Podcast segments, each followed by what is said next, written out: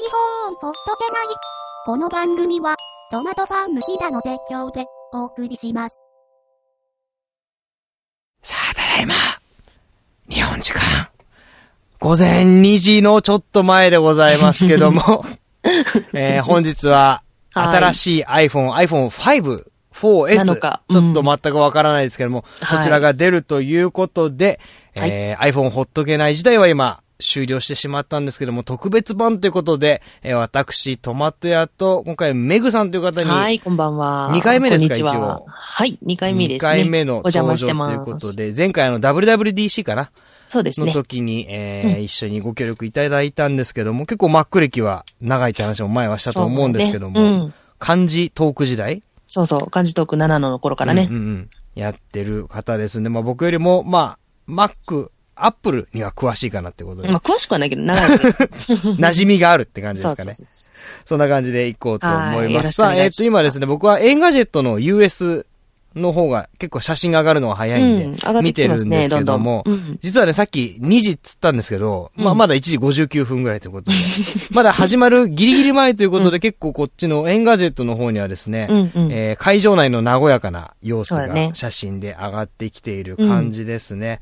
さあ、今、ツイートキャスティングも同じようにやってるんですけども、現在152人の方に同時視聴していただいておりますので、このまま一緒に、結構でもね、今日はね、いろんなところでこういう特番的なのを、ね、みたいですね。やってますんで、まあ、うまいこと分散して、見てあげてください。あ、結局ね、ジュノさん、結局なんだかんだでここに来ちゃうわ、こんばんはということで。こんばんは。どうも今日は速報性があることができるかどうかわかりませんが、だいたい2時間かかるかな。いつもですとだいたい120分ぐらいかな。まあ、今回スティーブ・ジョブズではなく、ティム・クック。そうか、それが初ですからね。ただ、ティム・クックがどれぐらい割合をやるのかっていうのはまた、わかんないですからね。その全体を、まあ、ジョブズの時もかなりデモとか、いろんな人に喋らせたりっていうのは、そうだね。後半かなり増えてましたから、どれぐらいの割合を担うかはわかりませんが、お付き合いいただければと思います。じゃあ、こちらもレッツトーク iPhone ということで。はい。一応ですね、2時になりました。さあ、ここからスタートということで、はい。エンガジェットの方はですね、早速、Apple マークのついたスクリーンの写真を写しておりますね。始まったみたいですね。なかなかいい位置にこれ陣取ってますね。かなり正面から見えるいい写真かなと思います。さあ、まだ会場の和やかな様子ですかね。さあ、すごいもう皆さんもね、コメントなんですげえ鳥肌立ってきたって言いますけどね。本物はこれからですからね。どうなっていくのかな。まあ予想を立ててもね、もうこの時間なんで。しかもこれ配信してる頃には、完全にネタバレしてるとこで、ここで予想を話すとすっごい恥ずかしいことになるんで。恥ずかしいよね。やめときましょう。はい。ティム・クック登場？お、ティム・クックさんがいらっしゃいましたね。毎回この写真を見るとね、このどこのメーカーのワイヤレスマイク使ってるのかなっていうのをね、ちょっと見ちゃうのが良くないところですね。これ見た感じ2つつけてるとこを見てからね、この受信機と送信機がついてるのかなとかね、そういう変なとこを見てしまう。これは職業病ってやつですからね。良くないですね。ラムサーではないのかな？これどこだろうな。海外ゼンハイザーも多いからな。さあ、次の写真は。僕もでもこのティム・クックの顔をまともにこうやって見るのは、なかなかないかもしれないですね。本当だね。こんな顔立ちされてるんですね。なんかもう、痩せた？気のせい？やつれた？やっぱ CEO になるとやつれんのかな？アップルって。かもしれないね。CEO となって初めての製品発表となります。ああ、ここでホストを務められて、とても嬉しいと。MacBook Air？ なんだこれ。あ、MacBook Air とか、まあ、いろんな、そういう今までの Apple 製品のお話をされ始めましたかね。MacBook Air はコンピューターのこの人々の概念を変えてしまったと。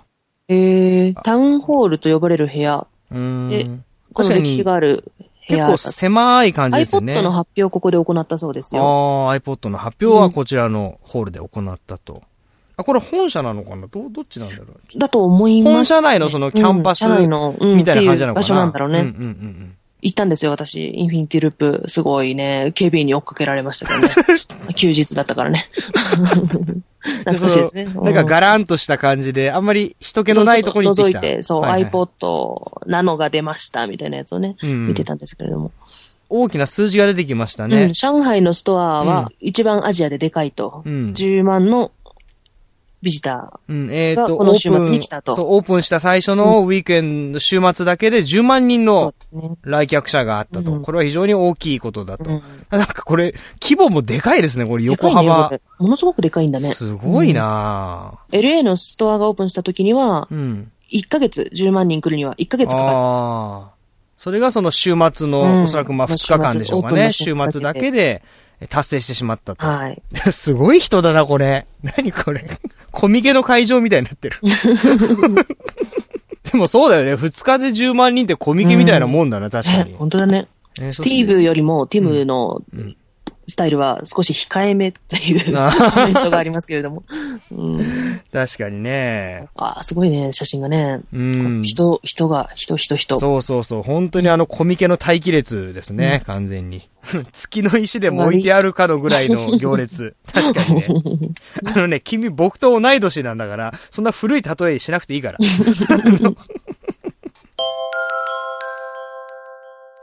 さあ、ちょっと、うちのエンガジェットが。Tim showing us now the, ちょっと見えればそちらで。iPad の、うん、話をしようということになってますね。お、iPad。うん。ちょっとこっちも重いですね。ちょっと今ね、嬉しいやらなんやら、うん、アップバンクさんのとこよりも分かりやすいですっていう。お、本当にマジで。嬉しいですね、嬉しいですね。じゃあ俺もちょっと原宿と名古屋に店出しちゃおうかな。店出しちゃうよ。トマト売りなよ。トマト売んのせめてアップル関係にさしてよ。アップルと名を打って、トマト売ればいいと思うよ。そうね、うん、トマト屋の F5 リロード。まあね、そうか、Windows だったのね、F5 だったけどね。うん。今はコマンド R ですか。ですからね。うん。F5 やっちゃうとね、キーボードが暗くなっちゃうから。ああね。バックライトが。消えちゃいますからね。うん、確かにね。確かに Windows 使わなくなってから F5 攻撃っていうのがね、なくなったね。うん、昔は F5 だったの、Mac も。言ってたね。Mac も F5 だったの昔は。いや、コマンド R だよ。昔からそうなの。あ、そうなんだ。うん、じゃあ、やっぱあれは本当 Windows の人限定の、あれなんだ。お話だよ。戻りました。なんか2チャンネルがね、Windows ばっかりだった頃だよね。なんかの、デモみたいなのが出てきてる。カードのアプリ。例えば、グリーティングカードのアプリを見てみましょうと。なんかこの形がちょっと、なんか違くない？これ iPhone4 か。俺が見慣れてないだけか。まさかここでネタバレかと思ってびっくりした。私も 3G だからね、ちょっとびっくりしますよね。うん、普段ほら、自分のと違う。そうそうそう。自分のと違うと焦っちゃうっていう。うん、ダメね。グリーディングカードのアプリ。これは、アップルの公式ってことかな。ほら、でも、アップル will print it and メール自動的に。じゃあ新しいアプリなのかな？今まではなかったはずだから。これやっぱ新しい iPhone のアプリなのかもしんないね。$2.99。フォアカード。って言ってる？うん。どういうこと？ 2.99、あ、これ送れるかな？2.99 ドルで送れる。で、印刷して送れるってことかもしれない。で、アメリカ国内は 2.99 ドルで送ることができて、うん、ワールドワイドに向けても 4.99 ドルでこのポストカードを送ることができると。だからこの、おそらく OS そのアプリ内で作ったカードを多分実際に印刷して送る店舗のなんかおじいちゃんとかに送れるみたいなね。すごいね。しかもワールドワイドにも超えていくと、うん、お、じゃあ iOS5 の話をしようって言い始めましたよ。しましたね。まずはノティフィケーションのプッシュ通知の話ですね。これはまあかなり前から出てる話ではあります、うんうん、ね、まあ iOS5 に関しては一通り前回の WWDC などなどで、ね、ほぼ出てて、まあそれの提供がまだ行われて、一般にはね、行われていないというところですかね。うん、あ、で、言ってる自分でも。WWDC のフラッシュバックになりますよっていう。うんうんうんうん。さあ、そして、やっぱり iPhone など iOS デバイスというのは、コンピューターからこう離れた PC フリーの世界を作っていく。そうね、そうね。ための、デバイスなどで。ってのを振り返ったわけですね、これね。うん、ワイヤレスアップデート。うん、ああ、なるほどね。PC フリー。なるほど。今更かよってきっと Android ユーザーの、さっきの 33% の Android ユーザーは。人たちは思ってることでしょうけどもね。今みたいな。言いましたよね。うん、お、で、あ、来た。iOS5 が10月12日に出ますよ。iOS5 10月12日にリリースで使える、プラットフォームは iPhone4、iPhone3GS。お、GS 使えるんだ。GS 使えるんだ。すごい。iPad2、iPad のファーストジェネレーションと、iPod Touch のフォースジェネレーションと、サードですね。おそらくサードでしょうね。うんうん、はい。iPhone3G はもう私は捨てなきゃいけないですね。割れてるしね。そうですね。そして、はい、また人が変わりましたね。エディ Q さん。エディ Q さんが来ましたね。iCloud について。そうですね。iCloud についてお話をしましょうと。私のモバイルミーはどうなってしまうのかっていうね、その話をしてくれるはず。さっきね、いろいろ見てて、うんうん、実はちょっと家の整理をしてたんですけど、うんうんうん、ドットマックのアカウントが1個あって。モバイルミーですらない。そう、大昔にもらった、アップルでもらったドットマックの。もらったんだ、すげえな。なんちゃらコンテストみたいなやつになんか行って、じゃあなんかジャンケンなら当たったのかな。なんかモバイルミーにそれアップデートできるんじゃないの？そうすればなんか半年ぐらいは優遇措置があるんだっけ？うんうん、いけるよ。なんかよくわかんないけど。クラウドには素晴らしいものがいっぱいあるぜって言ってる。まあね、日本にも昔新クライアントっていう、今で言うと、まあクラウドみたいな技術とかがあったりしたんですけどもね、なかなか時期がね、時期だっただけ。やっぱね、時代があるよね。お、なんか、Find My iPhone のアイコンが出てきたよ。まあ、ここにいる二人のどちらも使うことができない iPhone を探す機能ですけどね。そうだね。3G は探されないと。これ完全に。Find My Friends？ このスクリーンショット完全にディズニーですよね。ディズニーリゾートじゃないですか、これは。すごい。で、友達を探せるんだ。Find My iPhone の続きの機能として。これはこれ、カレログってことでいいですか？カレログですね。カレログ。Mac 版のオフィシャルカレログってことでよろしいでしょうかね。カレログが出たようですよ、これ。Find Your Friends。新型 iPhone の話はまだまだ先のような。なんだですね。アイストーキングって言われてる。すごいいい。何カレログいいね。アイストーキング。昔ね、ストーリーキングとストーキングの意味が俺、一緒でやると思ってたからね。いろいろ、どっちもダメだけどね。ストーリーキングされてるの私、どっちにしろ警察に相談した方がいいと思うよ。どっちにしろ、そう。iCloud、まあ、クラウドで言うとね、ドロップボックスは結構使ってますし、まあ、ポゴプラグっていうのも使ってたんですけど、この前の台風で結構、東京が大変だった時に、停電するかもしれないっていう話になって、いろいろ木がなぎ倒されて送電線がこう切れたりとかね。で、ブチッと切れると嫌だなと思って、ポゴプラグの電源を切ったんですよ。で、ハードディスクも繋がってるのも切ったんですけど、それ以来ね、オンにしてないんだけど、さして不便がないんだよね。あんなに押してたのにね、ポゴプラグ。これで iCloud の話で、フィルシラーに来てもらいましょう。フィルシラー。iPod の話をしよう。そうですね、iPod の話。我々は、音楽を愛していてそれは変わらないから iPod をやるよ、紹介するよ、iPod。 フィルは iPod Nano のことを話しています。とってもどこでも音楽を楽しめる一番いい方法だぜ。あ、確かにさっきのスクリーンショットから、クラシックの存在自体が抹消されてますね。そうだね。ちょっと良くないよ。シャッフル、ナノ、タッチしかないですね。本当だね。消されてる。確かに、やっぱりまあ、磁気ディスクというか、本当だね、ハードディスク自体が、あれなのかなと。なんだこれ。なんか腕時計出てきたよ。大丈夫？あれ？どれ大丈夫？何かちょっと一つ腕時計の。すごいよ。ちょっとこれみんな見てよ、これ。腕時計型のが出てますね。新しく16個の時計用のスキンを出しますって意味だ。ミッキーマウス柄のスキンがあったりだとか、あとはデジタルとかクォーツとか、かっこいい形の時計のスキンをリリースしますと。なるほどね。これは。で、腕時計にはめて使えるよってこと？そして、iPod Nano がお求めやすい価格になるのかな？今までにないほどのお安い値段に 8GB が129ドル、16GB が149ドル。これは値下がりと見て、いいのね。プライスドロップ。もうダウンじゃなくてドロップ。ドロップかよ。ビヨーンと落ちましたということで。ケンピー君が、そもそもこのイベントに必要かなっていう。この時計の下り必要かなっていう。本当だよね。時計。いろいろね。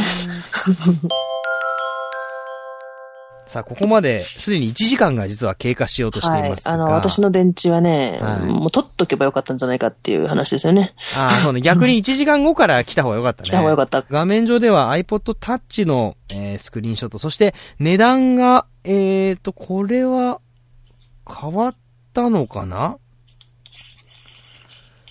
おーっと、ここはホワイトバージョン。iPod Touch のホワイトバージョンが出たのかな？これは非常に売れそうな。そうですね。プロダクトで、おっと、ここで iPhone 4の話が出ましたか。Brand new iPhone 4S。お、出た。新しい iPhone 4S のお話をしたいと思います。iPhone 4S ですね。見た目としては、iPhone 4とほぼ同じと言っていいのかな？横から見た感じもなんでしょうね。継ぎ目がある感じも同じですね。はいはい。A5 のチップが積んであるらしいです。そうですね。ラティナディスプレイとデュアルコアのグラフィックス。2倍速いと今までより。7倍。何が7倍？何かが速い。待ってね。まず2倍速くて、デュアルコアのグラフィックを積んでいて、つまり、それを合計すると7倍速くなると。名前は iPhone 4S。で、そのチップの速度が2倍だけども、そのグラフィックと相まって約7倍速い。特にゲームでは、この、やはりグラフィックスが非常に、大きくなるので、そこで力を発揮すると。今、デモが行われているようです。なるほど。iPhone 4S ですね。4S。そうですか。まだ買えないのか、私。英語プロセッサーで、結局7倍速くなるってのは、グラフィックスがごめんなさい。グラフィックが7倍速くなる。あ、そういうことか。うん。英語チップ出てきましたよ、映画。リアルコアプロセッサー。タイムライン上は、なんというか、なんだ 4S か、みたいな。ね、なんだ。期待外れ感が、メグさんもちょっと期待外れ感。まあ、私こんなの買えないっていう。あれ？自分としては。リアルタイムデモ。おそらくこれデモでは、非常に負荷の高い、その場でのレンダリングした映像が、こんなに美しくできますよという、そのグラフィック性能のテストのデモをやってる感じですかね。カズさんがですね、iPad 2の時もこんな風にグラフィック、まあ、同じようなデモが実はあったんですけども、なるほどね、やはりめちゃくちゃ速くなってたと、グラフィックス系のことが。だから、これもかなり体感速度変わるんじゃないかなと。ただタイムラインでは見送りムードがすでに、ね、出始めている。ああ、4Sか。でもまあ、ワンモアシングで、こう、ジョブズが画面を突き破って、5ですっていう、ね。出てくるかなのね。あとはジョブズ 2.0 でしょ。そっち？ジョブズの方。ジョブズの方がなんか。グレードアップみたいな。3G から 3GS に変わった時も、そんなに期待感こそなかったけど、うん、その素晴らしさ、使った時の素晴らしさの進化はすごかったと。そうなんですよ。うん、そうなんですよ。iPhone 4S の今、スペックが出てますね。デュアルコアプロセッサー、はい、そして2倍速い CPU であると、これは。うん、で、デュアルコアのグラフィックにより7倍速いグラフィック性能があると。はい、で、バッテリー容量に関しては、連続通話が8時間。本当かよ。3G トーク8時間、2G のトークが14時間。3G 回線でのブラウジングが6時間、Wi-Fi のブラウジングが9時間、ビデオの再生が10時間、音楽再生が40時間というね、バッテリーライフに、ね。お、ちょっと興味ある話題になってきた。ワイヤレスシステム。お、これは何のワイヤレスを使うのか。ここで、そうですね、通信事業会社についてでしょうか。このバンパーにね、当初やっぱりちょっと不具合があったりしたのもあったので、いろいろ。改善されたってことでしょうね。うん、見た目は変わってないけども、いろいろ変えたということなのかな。あ、2つのアンテナを内蔵して、より良い方を使えるように改良しましたと。で、データ通信速度が速くなったということを言ってますね。さあ、ここで出ましたね。HSDPA のが、まあ、ヒムデータ。iPhone 4が今までよりも、速度にすると2倍程度。ダウンロードに関しては、早くなったと。これは2つアンテナをつけたから2倍ってことなんじゃないのかな。どういうことなんだろうな。インテリジェント、自動的な、レシーブの切り替え、アンテナの、LTE オプションはないのか。そうですね。LTE のオプションがないのかと。4G には対応しないのかというのに対して答えは OK, now it's network time。 ここ結構大きな山場だと思うんですけど、iPhone 4は、GSM と CDMA で出たと、うん、今までの iPhone 4っていうのは GSM で出た後に、その後ベライゾンから CDMA で出たんですけど、うん、今回 4S に関してはどちらも GSM も CDMA もどちらも使えるモデルなのかな、うん、どちらも使えるワールドフォンであると。これ何を4世代目ではないって言いたいんだと思う、これ。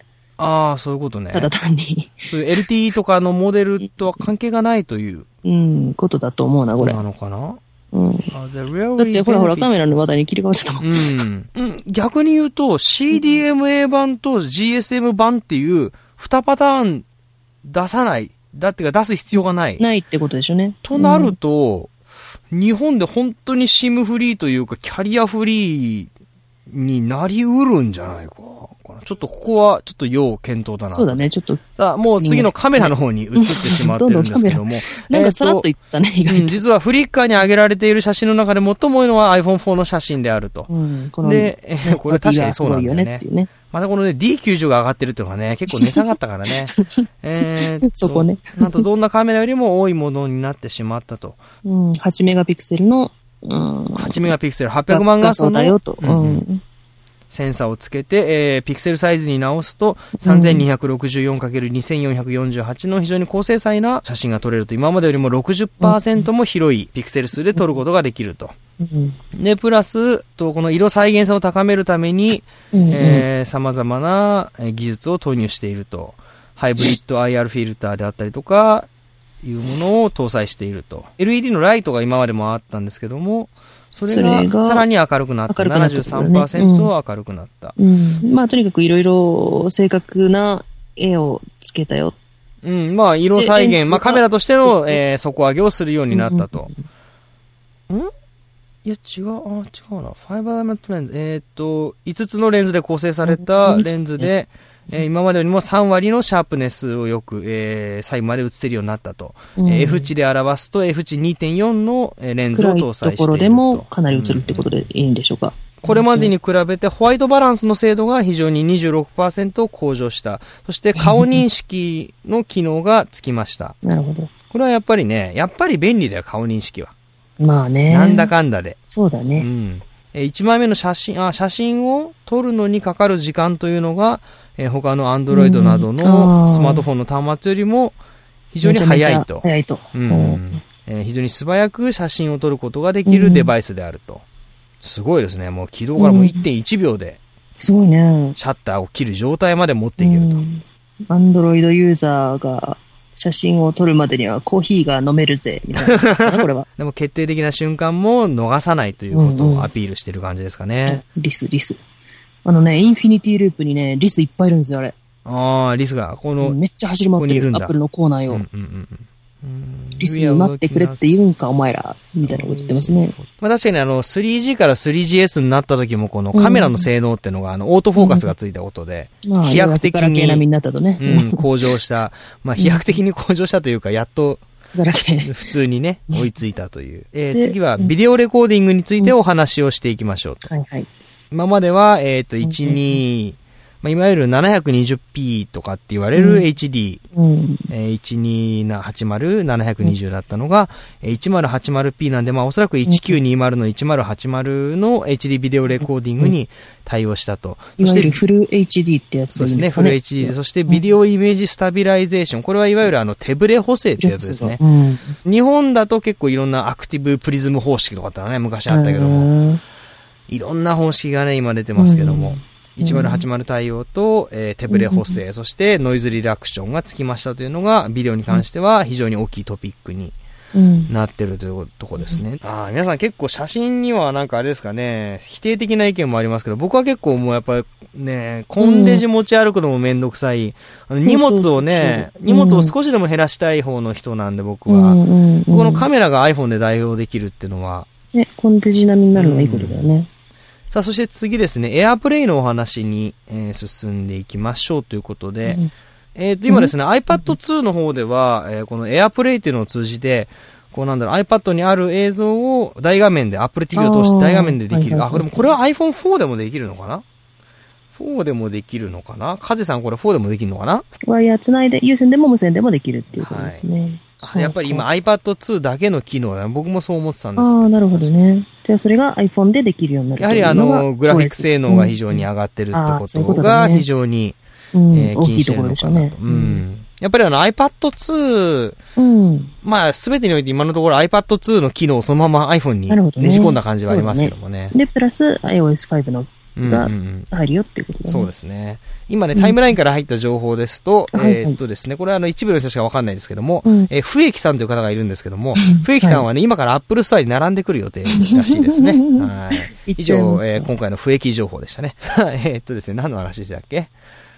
続いてですね、マイクのアイコンが出てきました。The most amazing iPhone yet。何か iPhone についてまだアメイジングなことを残しているという話でしょうかね。次は、ボイス、声についての非常に大きなトピックについて、話していきたいということですね。インテリジェントアシスタント、これは何でしょう、AI という感じなのかな。人工知能のようなものがついて、ただ喋るだけであなたのことを助けてくれる機能がつきますと。アンドロイド au だね。話しかけるだけであなたの問題を解決してくれると。これアンドロイド au の CM と一緒だよ。アンドロイド au はGoogle 検索かなんかのね、このボイスの認識でやるっていうものだったんで、アンドロイドのっていうよりは Google の機能なんですけどね。どっちかというと、こうホームボタンを押しながら喋りかけるのかな。これが Siri っていうのがこの機能の名前のことなのかな。あ、この AI みたいなのの名前なのかな。Siri どういう意味だろうね。そうそう、音声認識は日本人がやるにはちょっと恥ずかしいかもしれない、ね。恥ずかしいよね。音声認識って使わねえ。天気はどうですかって。うん、What is the weather？天気は今日はどうだいというと、Siri が答えると。Siri が、天気の結局天気の画面を出すっていうのはこれはありなのかな。天気予報だよっつって。天気予報を出してくれる。うん、出してくれるらしい。出してくれるんだ。まあ、Mac のね、昔からある音声認識とあんまり変わらなさそうな感じだね。結構ね、Mac の音声認識面白いよね。ああ、そうね。やってみると。うん。あとはまあね、コンシェルで言うと昔、今もあんのかな、アイコンシェルなんてのもね。ありましたね。羊のモコモコしたやつね。うん、あるある。あれ、便利だ。まだあるのかな。結構便利。私、ツイッターのプッシュをね、アイコンシェルでやってるから、すごく便利。うん、便利。ガラケー結構使ったらいいと思うよ。天気ばっかりしか聞いてないよ、これ。今日は、レインコートはいりますか？シリは答える。今日は雨のようだよ。で、天気予報の画面を出してくれる。はい。ちなみにね、この10月5日、関東地方、雨が降る確率が高いんでね、皆さん傘を持ってお出かけください。まあ、ここまででも時間取るところを見ると、このシリが非常に大きな、ただこれはここで出すってことは、OS 依存ではなくて、この 4S 独自の、まあ、4S 以上でしか使えないってことなのかな。多分ね。これ熊さん情報ですけども、アップルの株が 10% 近く下落してるようですっていう。本当かな本当かよ。なんか確かにね、カゼさんのおっしゃる通り、ちょっと iPhone っぽくないというか、Android チックな。ただまあね、今まで実は iPhone が出てからずっと、Android とか、あとはジェルブレイクした機能とかをすごく取り入れてきてるのは確かなんですよね。なるほどね。シリちゃん。本当にシリちゃんで合ってんの？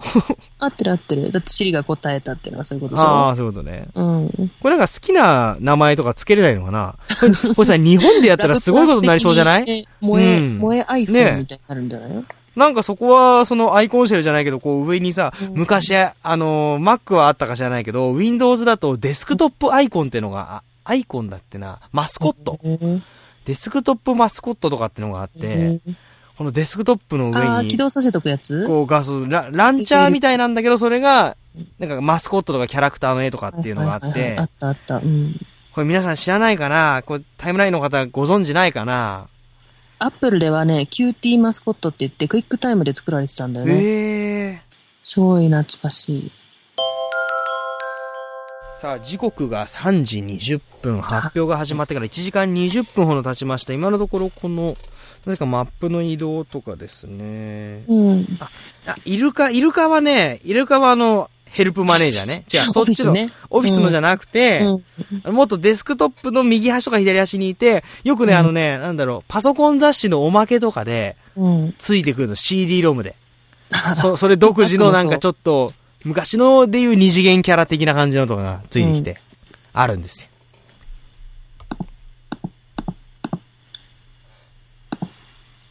ほら、みんなあったって言ってるじゃん。おね、これ。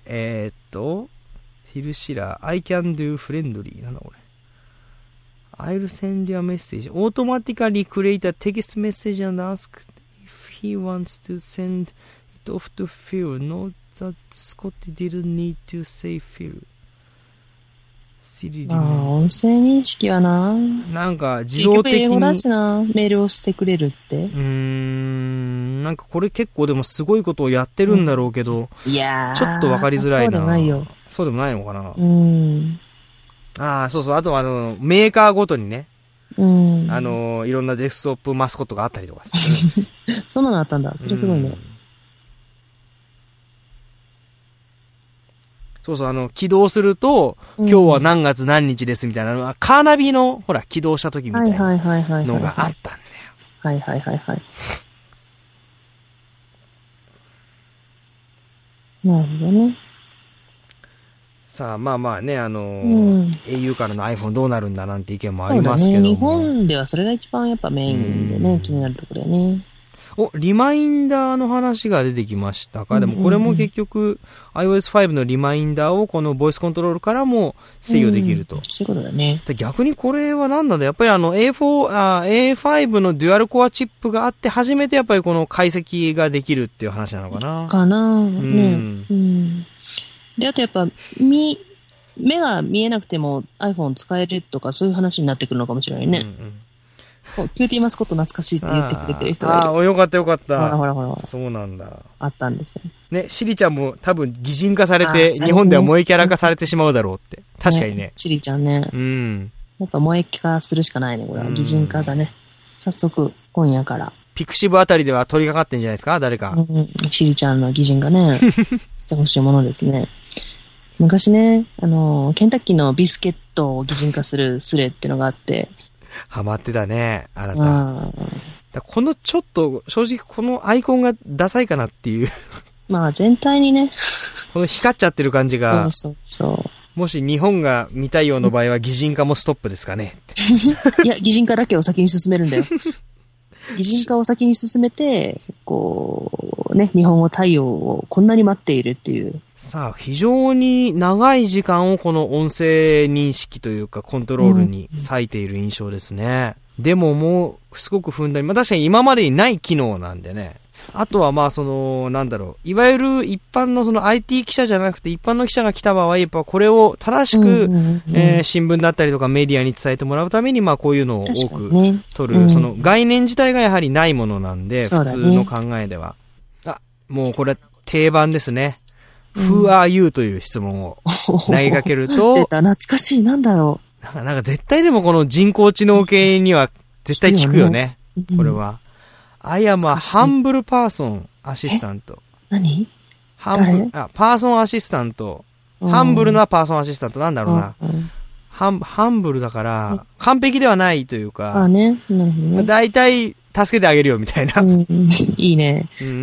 さあ、これ、ケンピーさんが確信をつく発言です。だから、レッツトーク iPhone だったんだっていう。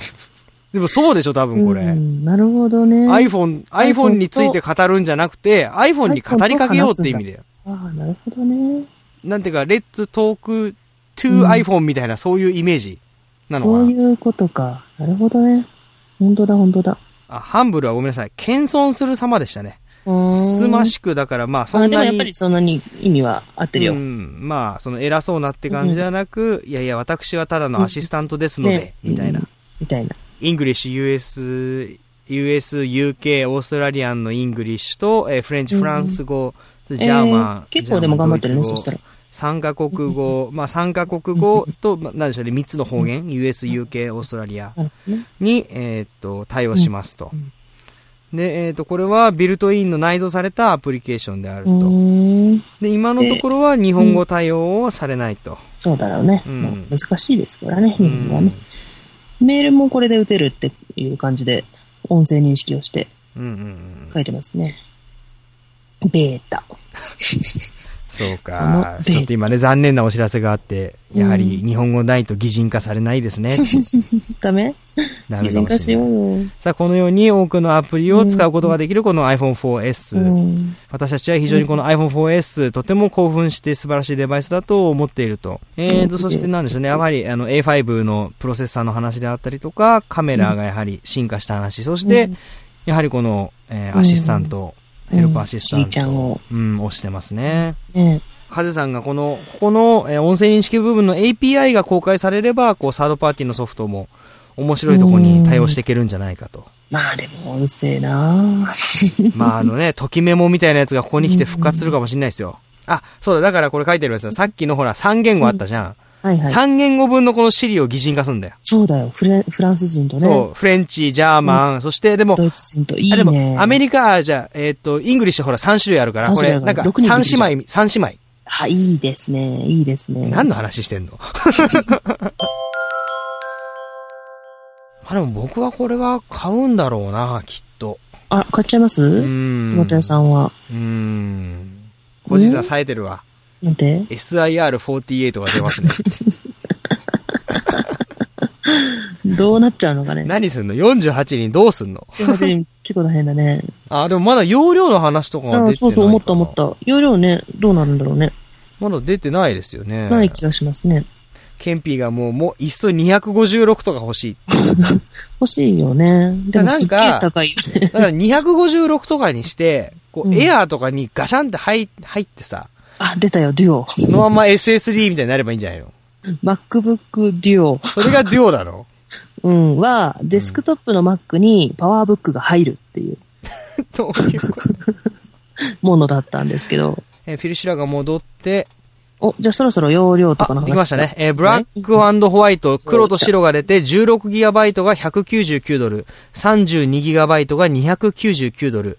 64GB のモデルが399ドルということで。まあ、これがちょっと日本のキャリアでどういう値段で来るかわかりませんが、仮に399ドルが今のまあ80円ぐらいのレートでいくとすれば、32,000円とかで。すごいね。お安い。だとすればね、なかなか。で、64ギガは出ましたね、これで。ね、64。うん。今回はさすがに白と、あれは一緒に出るのかな値段も時期も一緒なんでしょうかね。で、同じタイミングでですね、値下げがありますね。現行のモデルの値下げがあります。iPhone4 が 16GB。iPhone3GS。3GS まだ残ってますね。フリーって書いてありますよ。これどういうことなんでしょうかね。まあ、下に書いてあるのが、2 year contract って書いてあるので、2年縛り、まあ、どっかのキャリアで2年縛りを結ぶことにより、16が199ドル、32が299ドル、64ギガが399ドルという流れになるようですと。で、4もかなり値下がってるってことですかね。iPhone4、8ギガに関しては99ドル。で、この 3GS8 ギガフリーってのはどういうことなんでしょうか。まあ日本でも0円端末ってのがね。そうだね、そういう意味だね。うん。で、発売日に関しては、オクトーバー14。お、出たよ。10月の14日。やっぱり飛ばしは本当だったんだね。銀座店。うん。10月14日に、と予約販売は、オクトーバーの7。7日から10月7日。まあ、ただこれがどこの予約販売かよくわかんないけど。そうだね、よくわかんない。アメリカの、やつですかね。まず US、アメリカ、カナダ、オーストラリア、UK、イギリス、フランス、ドイツ、そしてジャパン。お、早いんじゃん。ブライゾン。ちなみに US に関しては、ベライゾンと AT&T、そしてスプリントにも対応しますと。はいはい。日本は日本はさすがに言わないんじゃないの？関係ないもんね。そうだね。今んとこ出てないですね。そうですね。ただまあ、このアメリカでスプリントが出たって、今までは出てないメーカーなんですよ。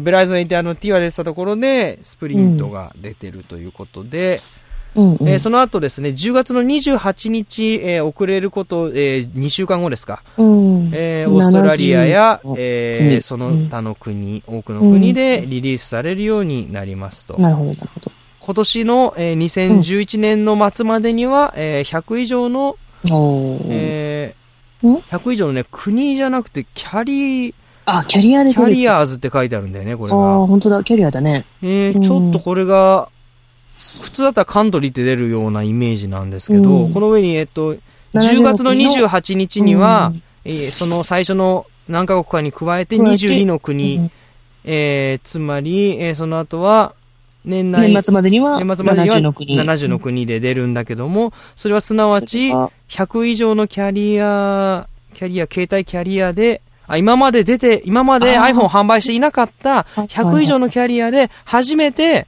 iPhone がリリースされるということは、日本でもおそらく今まで出てこなかったキャリアでリリースされる可能性があるのではないかという、これは言葉と受け取っていいんじゃないのかな。確かにね、そうだね。ごめんねと、iPhone5 はまだなんだと。言っちゃった。これはそう取っていいのかな？そうなのか。そうか、そうか。というわけで、ここで終了ということで、よろしいでしょうか。皆さんもね、この時間まで、おっと、ここで、マックルーマーズの方で、アベイラブルオンKDDI in Japan というのが出てますね。ちょっと公式じゃないんであれですけども、マクルーマーの方で、マクルーマーのライブ配信の方で、日本では KDDI で初めて KDDI の方で、出るというのが出てますね。まあでもまあここが一つの一番の、やっぱ最後の一文でしょうね。今まで出したことのない100以上のキャリアから、出るというのが非常に、まあ日本だけでなくいろんなところから出るのかなと。で、ちなみにですね、最後にちょっと皮肉めいたことが、コメントが来てますね。ぜひシリちゃんにコメント、質問してみたいことがあると。iPhone5 の発売はいつだろうって聞いてみたいねっていうところで、このイベントは非常にこの、なんでしょうね、人工知能といいますか、ボイスアシスタント機能に重きが置かれた、ものだったかなと思います。そうですね。まあ来年以降またね iPhone5 がこのなんでしょう、いわゆる6月のこう更新という風に戻るのか。それともこの10月ごとの更新になっていくのか。逆に毎年ね、この 3GS、4とこの6月ぐらいを守ってきたのが、なぜ10月にずれ込んだのか。やっぱこの人工知能っていうか、これの開発に手間取ったのか、まあ部品が調達できなかったのか、わかんないですけども、それとも本当にこれはつなぎって意味なのか。それもあり得るね。ただ僕はね、iPhone4 の時に、一回痛い目に遭ってるんですよ。ホワイトを買おうと思って、待ってたら、出なくて、待ってたんで、基本的にはもう iPhone は出たら買うっていう風にするのが正解だっていうの。らしいね。まあ私はね、未だに 3G ですけどね。メグさんどうしますか？今 3G。いやー。S ですらないでしょ？S ですらないのよ。どうしようかね。皆さんこれ、ね、タイムラインの方は今 3GS の方も多いかと思うんですけどね、買われますか？どうしますか？ 4S。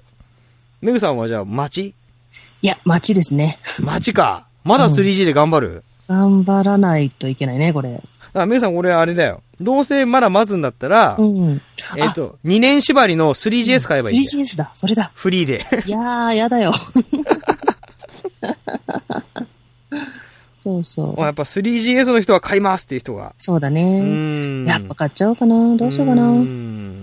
待ちね。まあ、au もね、ドコモだったらね、買いますけどね。どうなんだろう。64ギガってのはありだな。俺これ、ドコモ出せんじゃないかな。ドコモはないだろう。さすがに。ちょっと値段にもよるんだけど、ちょっと今度カナダへ、ちょっと、知り合いが行くから、そこで SIM フリーを買う。そうだね。それはあるかもしれないね。なるほど。あとはまあ、もちろん、ここから先は au とか KDDI の話になるんでしょうけども、まあその au 版が正式に出て、その後まあ、あとはテザリング。いわゆるそこがどうなっていくのか、あとはデータの課金、やっぱりまあソフトバンクの一つのメリットっていうのは、低価格でのデータ通信。そうだね。なんでそこにどうなってくるかだよね。うん、au のサイトが繋がりづらい状況になってると。一切繋がらない。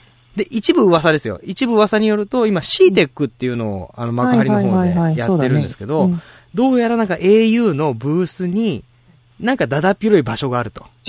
何もなかったんだけど。ああ、それすごいかも。明日のじゃあ CTEC が、うん、とても楽しみにされると。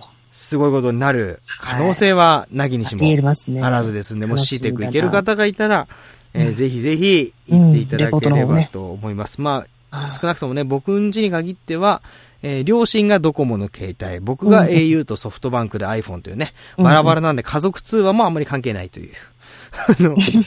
まあでも逆に家族が au 使ってる方はね、そうだね、もう au にしちゃった方が家族間通話とかね。まあ問題はやっぱりさっき言ったように6月に戻るかどうか、販売端が。6月に戻るとなると、ちょっとね、いやそうそう。1年以下の命ですからね。ね、8ヶ月ぐらいの命になっちゃう。がね、正しいのか、正しくないのか、ですね。さあ皆さんも、これから嬉しい悩みになるんではないかと思います。ほら、タイムラインの人も皆さんね、悩んで。ねえ、悩む時期。まあ、あとは価格のことが非常にネックにはなってくるかと思いますが、皆さんも引き続き情報を探ってみてはいかがでしょうかということで、iPhone ほっとけないの特別版延長戦でしょうかね。ここまでお送りいたしました。今日はメグさんにお付き合いいただきました。はい、どうもどうもありがとうございました。いやいや、ありがとうございました。ありがとうございました。それではまた会う日まで。